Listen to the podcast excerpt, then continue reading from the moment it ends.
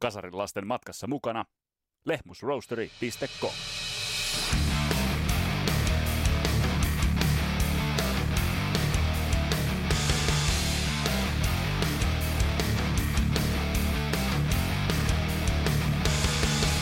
Tässä Kasarilapset podcastin jaksossa jatketaan Judas Priestin tarinan perkaamista Kari A-kilkastin kanssa.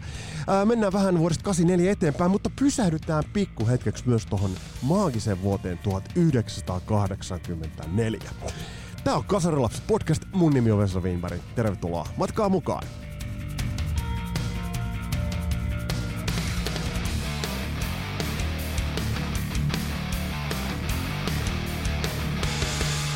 Ja tämä podcast toteutetaan kaupallisessa yhteistyössä Suomen parhaan pahtimon Lehmus Roasterin kanssa osoitteesta www.lehmusroasteri.com.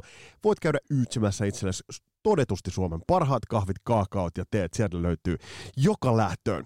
Mutta äh, tässä jaksossa tosiaan äh, mä olin mennä suoraan tuohon Priestiin ja kerrottakoon se, se että tätä Judas Priesti saagaa tullaan pikkasen myöhemmin ähm, jatkamaan Karjaa Kilkastin kodalla kymin ytimessä äh, vähän myöhempiä aikoihin, vähän noita oikeuskeissejä ja muuta. Äh, tullaan jatkamaan, äh, mutta tulevassa jaksossa sen sijaan tämän jälkeen me otetaan käsittelyyn legendaarinen, tai voiko bändistä sanoa, että se on legendaarinen, Saxon. Mutta yhtä kaikki.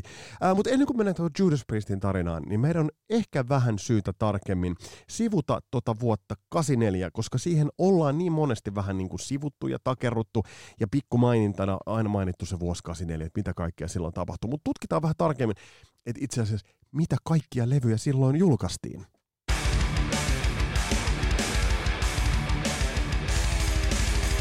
toi on omalta osalta ehkä semmoinen yksi niistä merkityksellisimmistä vuosista. Se oli ehkä niitä aikoja, jolloin semmoinen rock-tietoisuus, musatietoisuus ää, alkoi laventua omalta kohdalta. Ja se totta kai, niin jos sä mietit omalta kohdalta se, että mikä on ollut se vuosi, jolloin sulla on ikään kuin silmät auennut.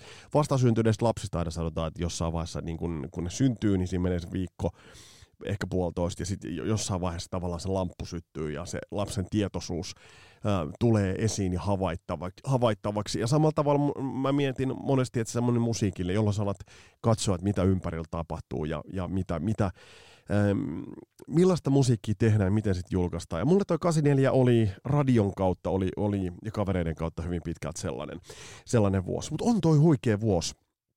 Ja, ja nyt kun itse asiassa kohta mennään Kari, Karin kanssa, niin Kilkastin kanssa mennään tuohon Judas Priestiin ja me käynnistetään se äh, ja jatketaan meidän saakaa siitä, mihin viimeksi jäätiin. Eli 84 ilmestyneestä Defenders of the Fateista, niin oikeastaan toi on sikälikin aika symbolinen levy, että jos, jos nyt käydään vähän kuukausittain läpi, että mitä toi vuosi 84 piti sisällään. Neljäs päivä tammikuuta ilmestyi uh, Judas Priestin Defenders of the Fate. Uh, seuraavalla viikolla tulee, arvattekin varmasti, Van Halenin 1984, 1984. Mm, eli ihan, ihan niin kuin rapsakka lähtö jo tuohon vuoteen. Jos nyt kuukausittain katsotaan, niin 21. tammikuuta tulee Bon Jovin ensimmäinen levy. Ja sitten vielä 30. tammikuuta Whitesnakein Slide Itin. Eli, eli tuossa on, on jo niinku ihan hyvä, hyvä että, että jos tuon vuoden levyt jäisi tohon, niin, niin mä sanon, että se on, ihan, ihan, se on tullut neljä aika hyvää levyä.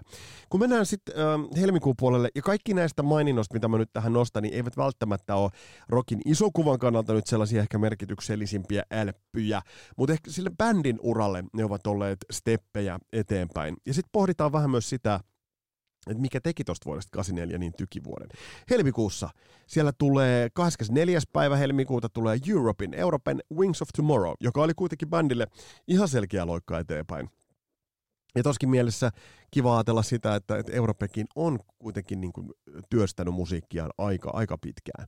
Ja sitten 27. päivä helmikuuta Queenilta tulee The Works, joka oli sit, niin, eurooppalaisen menestyksen kannalta iso. Radio Gaga oli kuitenkin, niin kuin, uh, no oli se globaali hitti, mutta tuossa kohtaa sitten katsi kääntyy ehkä enemmän Eurooppaan bändillä. Ja Queeniakin pitäisi muuten käsitellä vähän isomminkin. Meillähän yksi jakso löytyy Queenia tuolta back-katalogista, mutta Queen tulisi ottaa pikkasen tarkast- tarkempaan tarkasteluun. Ja sitten kuinka ollakaan, äh, helmikuussa tulee niin ikään äh, This is Spinal Tap-leffa ja sitten Manowarin Hail to England. Miten nämä nyt koplautukaan yhteen? Ja tuossa on muuten mielenkiintoista on se, että äh, se oli muistaakseni joku ton Spinal Tap mm, elokuvan tuotantotiimistä, joka, joka sitten niinku oli jonkun aikaa Saxonin kanssa kiertueella ja sitten tulee, tulee Spinal Tap ja tuosta muun muassa Saxon äit kertovat, että he luulivat, että se tekee jonkinlaista oikeaa dokumenttia, mutta sitten sit tuli vähän toisenlainen, mutta itse asiassa se on itse asiassa varmaan tarkkanäköisempi dokumentti kuin ähm, ollaan tuolloin tajuttukaan. Mutta tuossa oli tuo helmikuun. No hei, mennään maaliskuun. Ähm, viides päivä ähm, maaliskuuta tulee Yngvi Malmsteinin Rising Force, eka levy. Yngviäkin on ollut pitkään, pitkään.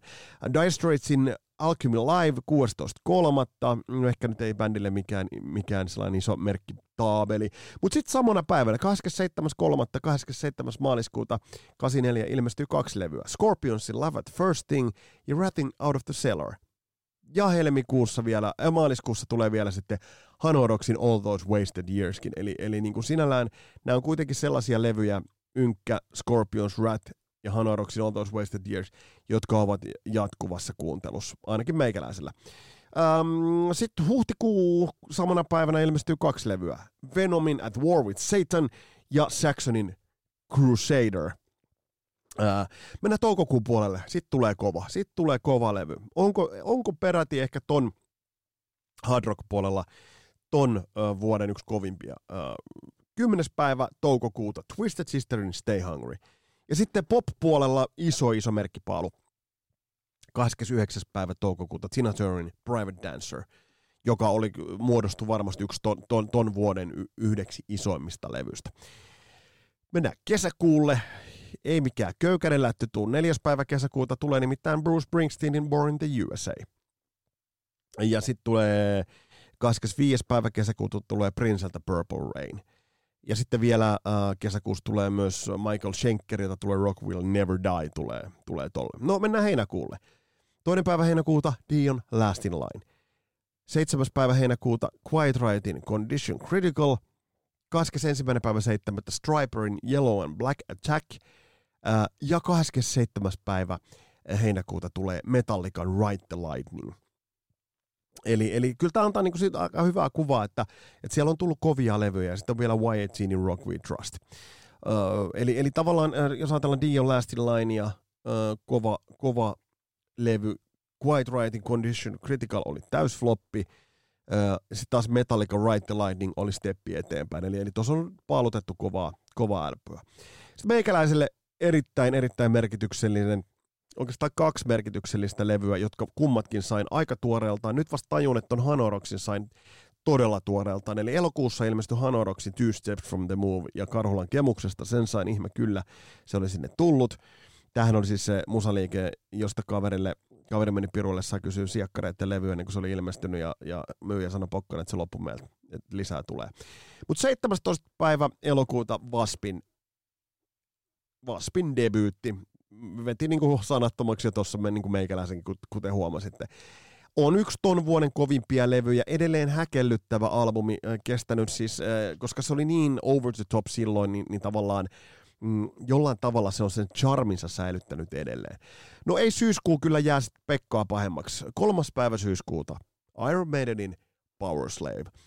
Kolmas päivä syyskuuta ja kiertuehan sitten käynnistyi rautaisiripun takaa viikkoa myöhemmin 9. päivä elokuuta. 7. päivä elokuuta Queen's Striking The Warning ja samana päivänä Merciful Fatein Don't Break the Oath. Ja 13. päivä syyskuuta Kissin Animalize. Ja samana päivänä sitten vielä tuli Dokkenin Through the Nail, mutta Animalize kasvo tuon meidän esimerkiksi 72 sukupolven aikamoiseksi kaksi voidaan sanoa. Lokakuussa tuli Manowaria, tuleeko se toinen levy on Manowar, The Sign of the Hammer, ja sitten pop-puolelta en voi olla alleviimat, viivaamatta 23. päivä lokakuuta ilmestynyttä Whammin Make It Big-levyä, koska se oli kyllä todella niin kuin, ö, pop-kuvaston kannalta, ja kohta kun mä avaan vähän, että, että mikä tähän kaikkea saattoi olla syynä, niin oli iso, todella iso lätty. 29. päivä lokakuuta Deep Purplein uh, Perfect Strangers ja pop-puolelta niin ikään samana päivänä iso merkityksellinen levy Frankie Goes to Hollywoodin Welcome to the Pleasure Dome. Ja sitten vielä kun katsotaan tahti pikkasen äh, hiljeni tota, loppuvuotta kohti mentäessä, mutta viides päivä marraskuuta Brian Adamsin Reckless. 12. päivä marraskuuta Madonna Like a Virgin ja sitten Toton Isolation siihen päälle. Ja joulukuussa sitten vielä tuli Foreignerin Agent Provocateur levy. Eli kyllä tämä niin kuin antaa sitä, sitä kuvaa vähän, että et, ähm, et, et, niin kuin, et, et mikä, mikä oli, mikä oli äh, ton niin vuoden se sato. Et jos nyt sadokorjujuhlia vietetään, niin aika kova. Mutta mulla on pikku teoria, että mikä tuohon kaikkeen saattoi johtaa.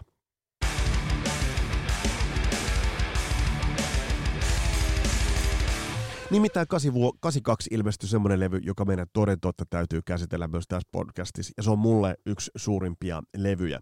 Levy, joka itse asiassa saattoi olla esimerkiksi ton vuoden 84 valtasan niin kuin, tason takana. Ja uskokaa älkää, se on Michael Jacksonin Thriller. Michael Jacksonin Thriller yhdessä Quincy Jonesin kanssa tekemä levy, se määritti tavallaan sitä pop-albumin konseptia täysin uudelleen.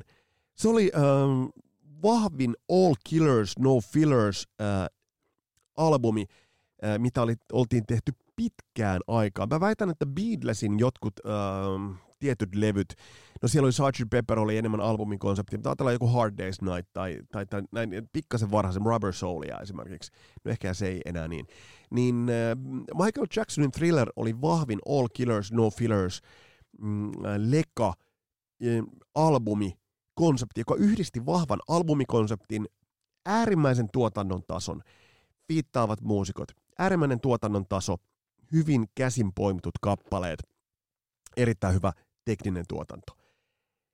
ja Michael Jackson, voin kertoa, että dominoi ilmatilaa vuodet 82, 83, 84, 85 totaalisesti. Michael Jackson oli the king of pop tuolloin.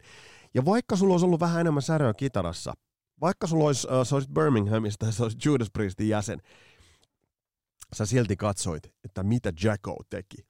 Jacko teki sellaisen albumin, että mä en voi välttyä ajatukselta, että Van Halenit esimerkiksi, uh, Van Halenin kundit, uh, ja heillähän oli ko- kontakti, koska Eddie Van Halen soitti Beatitillä. Niin sieltä oltaisiin katsottu, että ei jumalauta, että meidän täytyy nostaa rimaa. Ja se riman nousu, se näkyy tuossa vuodessa 84. Ja muutenkin voidaan sanoa, että jos nyt sellaiset selkeät sukulaissielualbumit pitää nimetä, niin onhan ne Michael Jacksonin Thriller ja Def Leppardin Hysteria. All killers, no fillers. Miksi mä hoen sitä? Sen takia, että miettikää muita albumeita, jolloin on tollainen määrä listahittejä. Nyt ei puhuta niin kuin subjektiivista, no se on hyvä biisi kategoriasta, vaan listahitistä. Mutta tuo äh, thriller otetaan käsittelyyn, mutta nyt on aika mennä itse asiassa kohti äh, Judas Priestia ja, ja Judas Priestin 80-luvun äh, jälkimmäistä puoliskoa.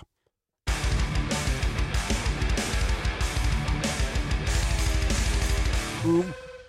Kari Kilkast, äh, miten on, on mahdollista, että et, et Priesti pääsi maistaa mm, uh, Screaming for Vengeance, Point of Entry-levyillä ja British Steel-levylläkin niin, niin listamenestystä, suuren uh, yleisön suosiota.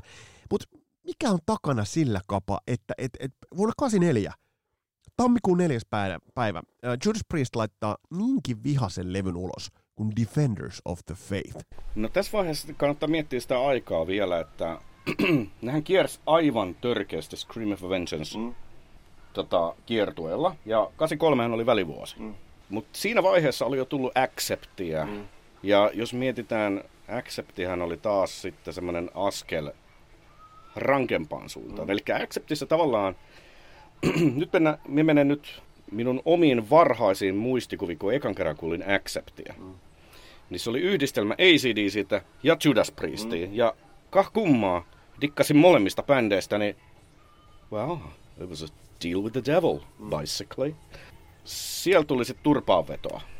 Mikä vaikutus oli siinä, että Metallicahan oli julkaissut Kill Em Allin, ja tiedettiin, että et, et, et Metallica teki tuossa kohtaa, tietysti ne olivat samalla, samanaikaisia niin kuin prosesseja, että et, et 84, jos ajatellaan, että ra, tulee Ride the Lightning, niin, niin, tai niin, niillä haminoilla, niin, niin voiko olla niin, että et, et Priesti lähti tässä kohtaa haistelemaan tavallaan kolmatta tai toista kertaa lähti haistelemaan, että, että nyt on jotain muuttumassa? On ihan ehdottomasti. Ja just San Franciscosta lähti just Metallica Exodus ja alkoi olla Megadethia, ja Anthraxia ja mm. Overkillia ja näin päin pois. Että kyllä ne niinku oli tietoisia ja tähän oli myös niinku sitten, että 80-luvun alussa Englannista tuli myös Venom, mm. mikä mullisti ja kauhistutti ne kauhistutti periaatteessa muusikoita, koska ne levyt ei hirveän hyvin soitettuja, mutta niissä on se oma... Siis käykää katsoa jotain niin Venomin vetoja. Mä, mä muistan, onko se jossain Kronoksella katkee passosta kielistä edes huomaa mistään. Niin se, se, on siinä Ei, mutta siis Venomissa on hienoa se, tota, se on jotenkin niin, niin hellyttävää se tota, tavallaan semmoinen kömpelyys. Niin on, on, on, on. Ja mä muistan, kun mulla oli aikoinaan äh, Weston-niminen kitara, ja kukaan iso Starbuck-kitaristi ei soittanut Westonella, paitsi Venomin Mantas. Joo, ja tota, siis Venomihan oli myös vähän semmoinen tähdenlento, että mm. just sama kuin punk. Että se kauhistuttaa aluksi, että mitä helvettiä nämä tekee. Mutta sitten se tavallaan se menee vanhaksi. Silloin kun se on oikein ääri, mm. niin se menee vanhaksi aika nopeasti. Se on siis se, nousu on nopea, mutta sit ei se, se ei kestä. Niin ei se kestä, jos se, se on just niin, niin sama kuin niin. kauhuelokuvat. Mm. Et mm. saattaa mennä moni vuosi ennen kuin tulee uusi joku, joku keksii, että hei, tehdään tämmönen. Mm. Et, mutta tota... Miten toi otettiin vastaan toi? Anteeksi. Niin miten toi Defenders of the Fate, miten, miten jengi osti sitä? No, siis me... ei tarkkoja lukuja, vaan siis ihan, että oliko se niin kuin, oliko se taiteellisesta ajateltuna niin, niin laadukas jatkumo esimerkiksi Screaming for Vengeanceille? Ihan ehdottomasti, mutta nyt mentiin vähän soundipuolessa, mentiin sitten niinku jenkkimarkkinoiden ja jopa ehkä Def Leppard suuntaan. Eli se ei ollut niin tavallaan orgaaninen kuin Scream for Vengeance. Mm. Mm. Mun mielestä Scream for Vengeance se on niinku kuulostaa todella aidolta ja, ja se on se on tosi semmoinen niinku, no, orgaaninen, mitä ikinä se tarkoittaakaan. Mutta eihän se, mikä, se toimii. Niin, eihän, se, niin, eihän se mikään ihme ole, että jos jengi katsoo, että 83 Pyromania lähtee myymään kuin ruisleipä Jenkeissä, eihän se ole mikään ihme, että jos sä lähdet studioon, niin sä katsot, mitä Matt and the Boys been doing. Kyllä, että nyt tässä vaiheessa mietitään just, just sitä vuotta 84, mikä on niinku ihan käsittämätön vuosi heavy metallille, että se on itse asiassa myös kaikille muille genreille. Silloin, silloin tehtiin popin saralla myös kyllä, ikonisia kyllä. biisejä. Kyllä, ihan ehdottomasti. Että se on ollut siis musiikin 80-luku nimenomaan, se oli sellaista nousukautta monella saralla ja myös niin kuin musiikilla oli siinä oma osuus. Ja siis se määrä, mitä on levyjä, minä jossain vaiheessa tein itse tuonne Facebookiin se Albums of the Week ja minä aloin vähän kyllästyn siihen perusmeininkiin. Meillä on ottaa niinku tota, vuosi kerrallaan ja se 84, niin ei jumalavita. Oli mm. mennä vähän kuunneltavaa. Mm. Mm. Et siellä oli Quiet Riotti ja näin päin pois. Ja just niin kuin siis Quiet Riotti, se Metal Health, niin tos, minun mielestä kyllä Priisti kuunteli myös sitäkin. Niin, tästä Just jos niin. miettii jota Bang Your Head ja Some Heads Are Gonna Roll. Joo, joo, eli, vaikka itse niin. vaikka itse Some Heads Are Gonna Roll ei ole edes Priestin tekemä biisi. Bob Halligan Juniorin tekemä, että ne levyyhtiö miettii, että hei, meidän pitää saada vähän tämän tyylinen, että irtoako, ja että hei, täällä olisi tämmöinen biisi tarjolla. Mm. mm. Otatteko? Well, why not? Mm. Tyyliin, että... Mm. Mutta sit, mut sitten äh, levy, joka ollaan käsiteltykin, niin, niin siitä, siitä voidaan todeta kyllä se, että siis, eli Mä muistan ton ajan, kun alkoi tulla huhuja siitä, että se ja se bändi ottaa synat. Muistan, kun ne tuli uutinen, että meidän ottaa synat you can play heavy metal with synthesizers, kuten Bruce Dickinson sanoi Worst Flavorin tourilla. Mitä, mikä sun outteik on, on tohon aikaan? Mitä, mitä Priesti näin, koska kuitenkin sellaisia niin kuin metallimiehiä, niin sitten tulee levy nimeltä Turbo. Joo, no se oli tavallaan tällä jälki, jälkeenpäin katsottuna, niin Defenders of the Fateillä, niin se alkoi pikkasen, pitää muistaa myös, että ZZ Top, mm ja minun mielestä, jos mietitään tuota turboa, niin tyyliin tätä soundimaailmaa, siinä on mietitty ZZ-toppia. Se myi silloin kuin häkä. Mm. Ne muutti vähän sitä tyyliä. Vaikka sielläkin oli siis, jos se olisi soitettu niinku perussoundeilla siis, niin se olisi ollut ihan ehtaa ZZ-toppia. Olisi. Et, et, Priisti sitten tota, lähti, ne jollain tavalla ehkä ne rakastui siihen Jenkkilään sit niin kovasti, että Mienestä ja kävikö edes juurikaan Euroopassa turbokiertueella. Saattu, siis on pikainen joku semmonen, Joo, kyllä turbo, turbo, turbokiertue niin ulo, ulottu kyllä Eurooppaan, mutta mut, ellei nyt aivan väärässä ole. Pidätkö sä tota turboa hyvänä levynä?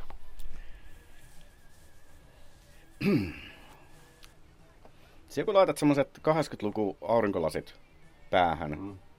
Mä oon miettinyt, että mä ottaisin ne joskus pois. Joo, ja tota, mun on ollut siihen ehkä vaikein niinku, koska nämä monet Turbon biisit, ne kuulostaa paremmalta sitä Priest Livella. Mm. Out in the Cold, mahtava biisi. Ja tietysti ne oli silloin, joskus ne oli ihan hauskoja ne Wild Nights, mm. Hot, Crazy Days tyyli. Se on, hy- se on hyvin 80-lukua ja just semmoista hyvän tahtosta, että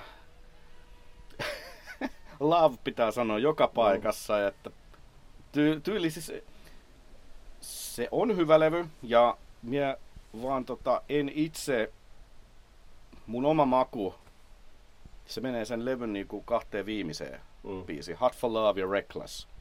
Sillä on loistavia sooloja sillä levyllä. Sillä on ihan siis, niin kuin sen mä muistan silloin aikoina, ja edelleen kun mä kuuntelen, niin siinä Downing ja Tipton, niillä on aivan käsittämättömän hienoja. Onko just nimenomaan Hot for Love biisissä jossain on yksi kome, komeampia sooloja, mitä löytyy? Siis se on mun yksi niinku Priestin lempipiiseistä. Ja tota, nehän siis meinas silloin Turbosta tehdä niinku kaksi, mm. kaksi osasen levy. Twin Turbo. Twin Turbos. Ja silloin, kun mä kaikki oli turboa. Mm. Sulla oli heinän leikkurikin, missä luki turbo. Autos luki turbo. Et se turbo on niin, semmoinen 80-luvun semmoinen no, leipäkone. No, mutta kelaa siis turbosaapi. Eihän siis niin. siis niinku maskuliinisempaa voi olla kuin turbosaapi. Joo, miekin muistan, eikö turbo vihellä? Joo.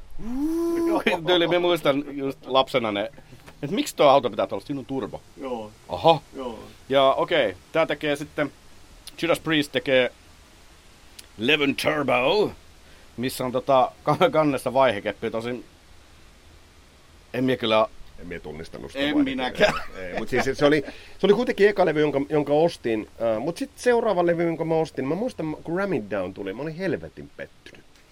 No siis Ram It Downillahan on äh, niinku Twin Turbosta niinku... Selvästi, joo. On, että ne teki sinne muutamia semmoisia vaihoksia. Ja kyllähän se niinku taas, nyt niinku Defend of Defenders of the Fate-levyllä niin näkyy, että mitä on tulossa mm. seuraavaksi. Mutta kyllä taas Ram It Downilla näkyy taas sitten, että jos miettii nimipiisiä ja biisiä Hard as Iron, mm. niin se kertoo sitten, että mihin bändi oli suuntaamassa. Mm, mm. Ja, ja, ja, ja siihen täs... tullaan palaamaan seuraavassa jaksossa, mutta edelleen tuosta tosta Ram It Downista, niin, niin äh, vähän sekava. Joku Johnny B. Goon ja, niin... Joo, siis tässä oli...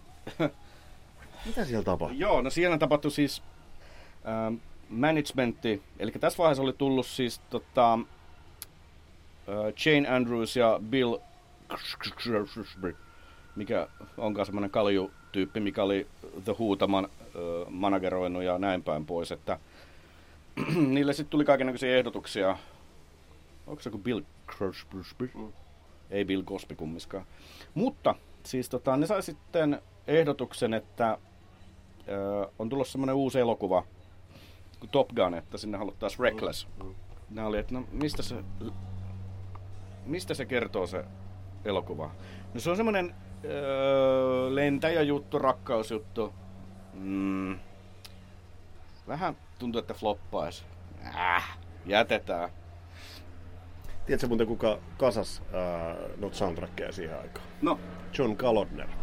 Katos perku. Eli kaveri, joka sitten sotkeutui myös moneen muuhun, mutta toi oli, voidaan ajatella, että se oli jopa virhe, vaikkakin Priest oli iso Jenkeissä, mutta se olisi ollut, me, saattanut niin kuin, saavuttaa ihan, ihan uusia yleisöjä. Mutta oliko Ram It Down, se, 88, otollinen hyvä vuosi. Kaikki olisi, oli vielä siinä vaiheessa ei okei. Okay. Mm, oliko toi nyt vähän kuitenkin niin kuin, pikkuinen harha-askel? Ehkä semmoinen välityö voisin kuvitella, että siinä käytettiin vanhaa matskua. Mm, ja äh, sitten ne sai sitten uuden leffan jutun, mihin ne oli sitten, että no nyt on pakko onnistua. Se Top Gun olikin hyvä mm. juttu. Mm. Eli se tuli joku ööluokan komedia, Johnny B. Good, ja näitä pyydettiin tekemään Chuck Berryn biisistä versio. Ja okei, okay, onhan se nyt ihan ok, mutta Öö, leffa floppas. Niin ja, siis, ja biisi ei onnistu, jos leffa floppaa. Hei, tässä on, tässä on nyt käsitelty, voidaan sanoa, että niin kaksi ö, ensimmäistä vuosikymmentä. Seuraavassa jaksossa tullaan perehtyä lakikeisseihin ja sitten Painkilleriin, jota tuossa jo mainittiin. Mutta mitä tähän mennessä pitää saada? No nyt pitää taas miettiä, mitä siellä musiikkimaailmassa on tapahtunut. Eli nyt tossahan niin alkoi just thrash metalli tulemaan siinä 80-luvun puolivälissä. Mutta tässä vaiheessa oli jo tullut death metallia ja mm. Tuli Death ja Morbid Angel. Mm. Ja tota, ö, musiikkimaailma oli muuttunut koko aika ja Halfordilla oli jo ajatuksissa, se oli turboaikoina puhunut äijille, että hän haluaisi tehdä jotain niin kuin, soolo-matskua mm. myös. Mutta mitä se olisi silloin ollut, en tiedä, koska Halford alkoi sitten intoutumaan semmoisista raskaasta mm. musiikista sitten 80-luvun lopulla ja sitten 90-luvun alussa. Että tota, Ram It Down, ähm, Priesti alkoi ehkä olemaan vähän semmoinen vanha kehäraakki Ram It Downilla. Kömpelö. Kyllä.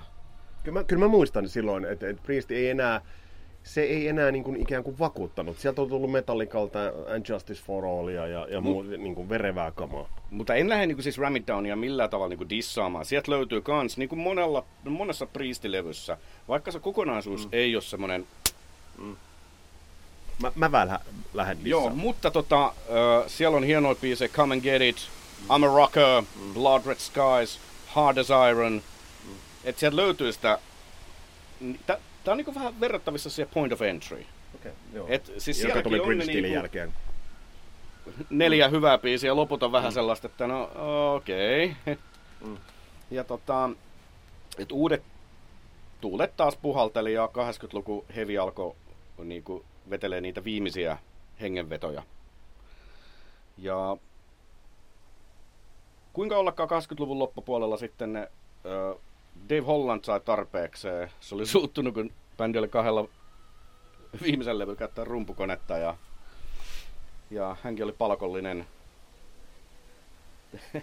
tyyliin, niin tota, hän sai tarpeekseen ja lähti helvettiin. Ja sitten tiettyjen, nyt eletään vuotta 89, Uh, semmoinen bändi kuin Razor X, Paul Gilbert, Mr. Bigistä tuttu tyyppi, niin tota, uh, siellä oli semmoinen rumpalipoika, pitkä tyyppi. Nimeltä Scott Travis, mikä oli jo tota, uh, Priestin niin nähnyt 80-luvulla ja päässyt jopa juttelemaan ja se oli tota, ottanut vielä kuvan rumpusetistä, että, että hän oli jotenkin niin pettynyt Dave Hollandin meininki, että hän oli Les Binks-fani että se aina kävi katsoa Priestin keikkoja, että ei vitsi lähden, Tommi soittaisi niin paljon paremmin ja näin päin pois. Ja, tota, ja siellähän on myös ollut semmoinen bändi kuin Surgical Steel ennen käsittääkseni Razer X, missä Halfordi on vierailu ja siinä oli näitä Razer Xn tyyppejä. Siinä on semmoinen piiri, pieni mm. piiri siinä ja tota, bändi lähti Ranskaan viinitilalle sitten äänittelemään seuraavaa levyä. Ja millaisen äh, levyn my- kanssa piilomaan pikkuaasi tuli sieltä studiosta pois? Se tullaan kuulemaan lähitulevaisuudessa, ei seuraavassa jaksossa, koska seuraavassa jaksossa me otetaan käsittelyyn Saxon. Äh, onko se legenda vai ei? Ja tarina myös Biff Byfordin lavahampaista. mutta palataan tohon Christian Huovelinin kanssa. Mutta nyt kiitetään Kari Kilkastia, ja Kapa tulee palaamaan äh, tuohon Judas Priestiin. Meillä on vielä paljon Judas Priestistä kerrottavaa, mutta otetaan vähän muita aiheita tähän väliin. Tämä podcast on tehty kaupallisessa yhteistyössä Lehmus Roasterin kanssa. Äh, mukavaa, että olit kuulolla. Palataan astialle. Moro!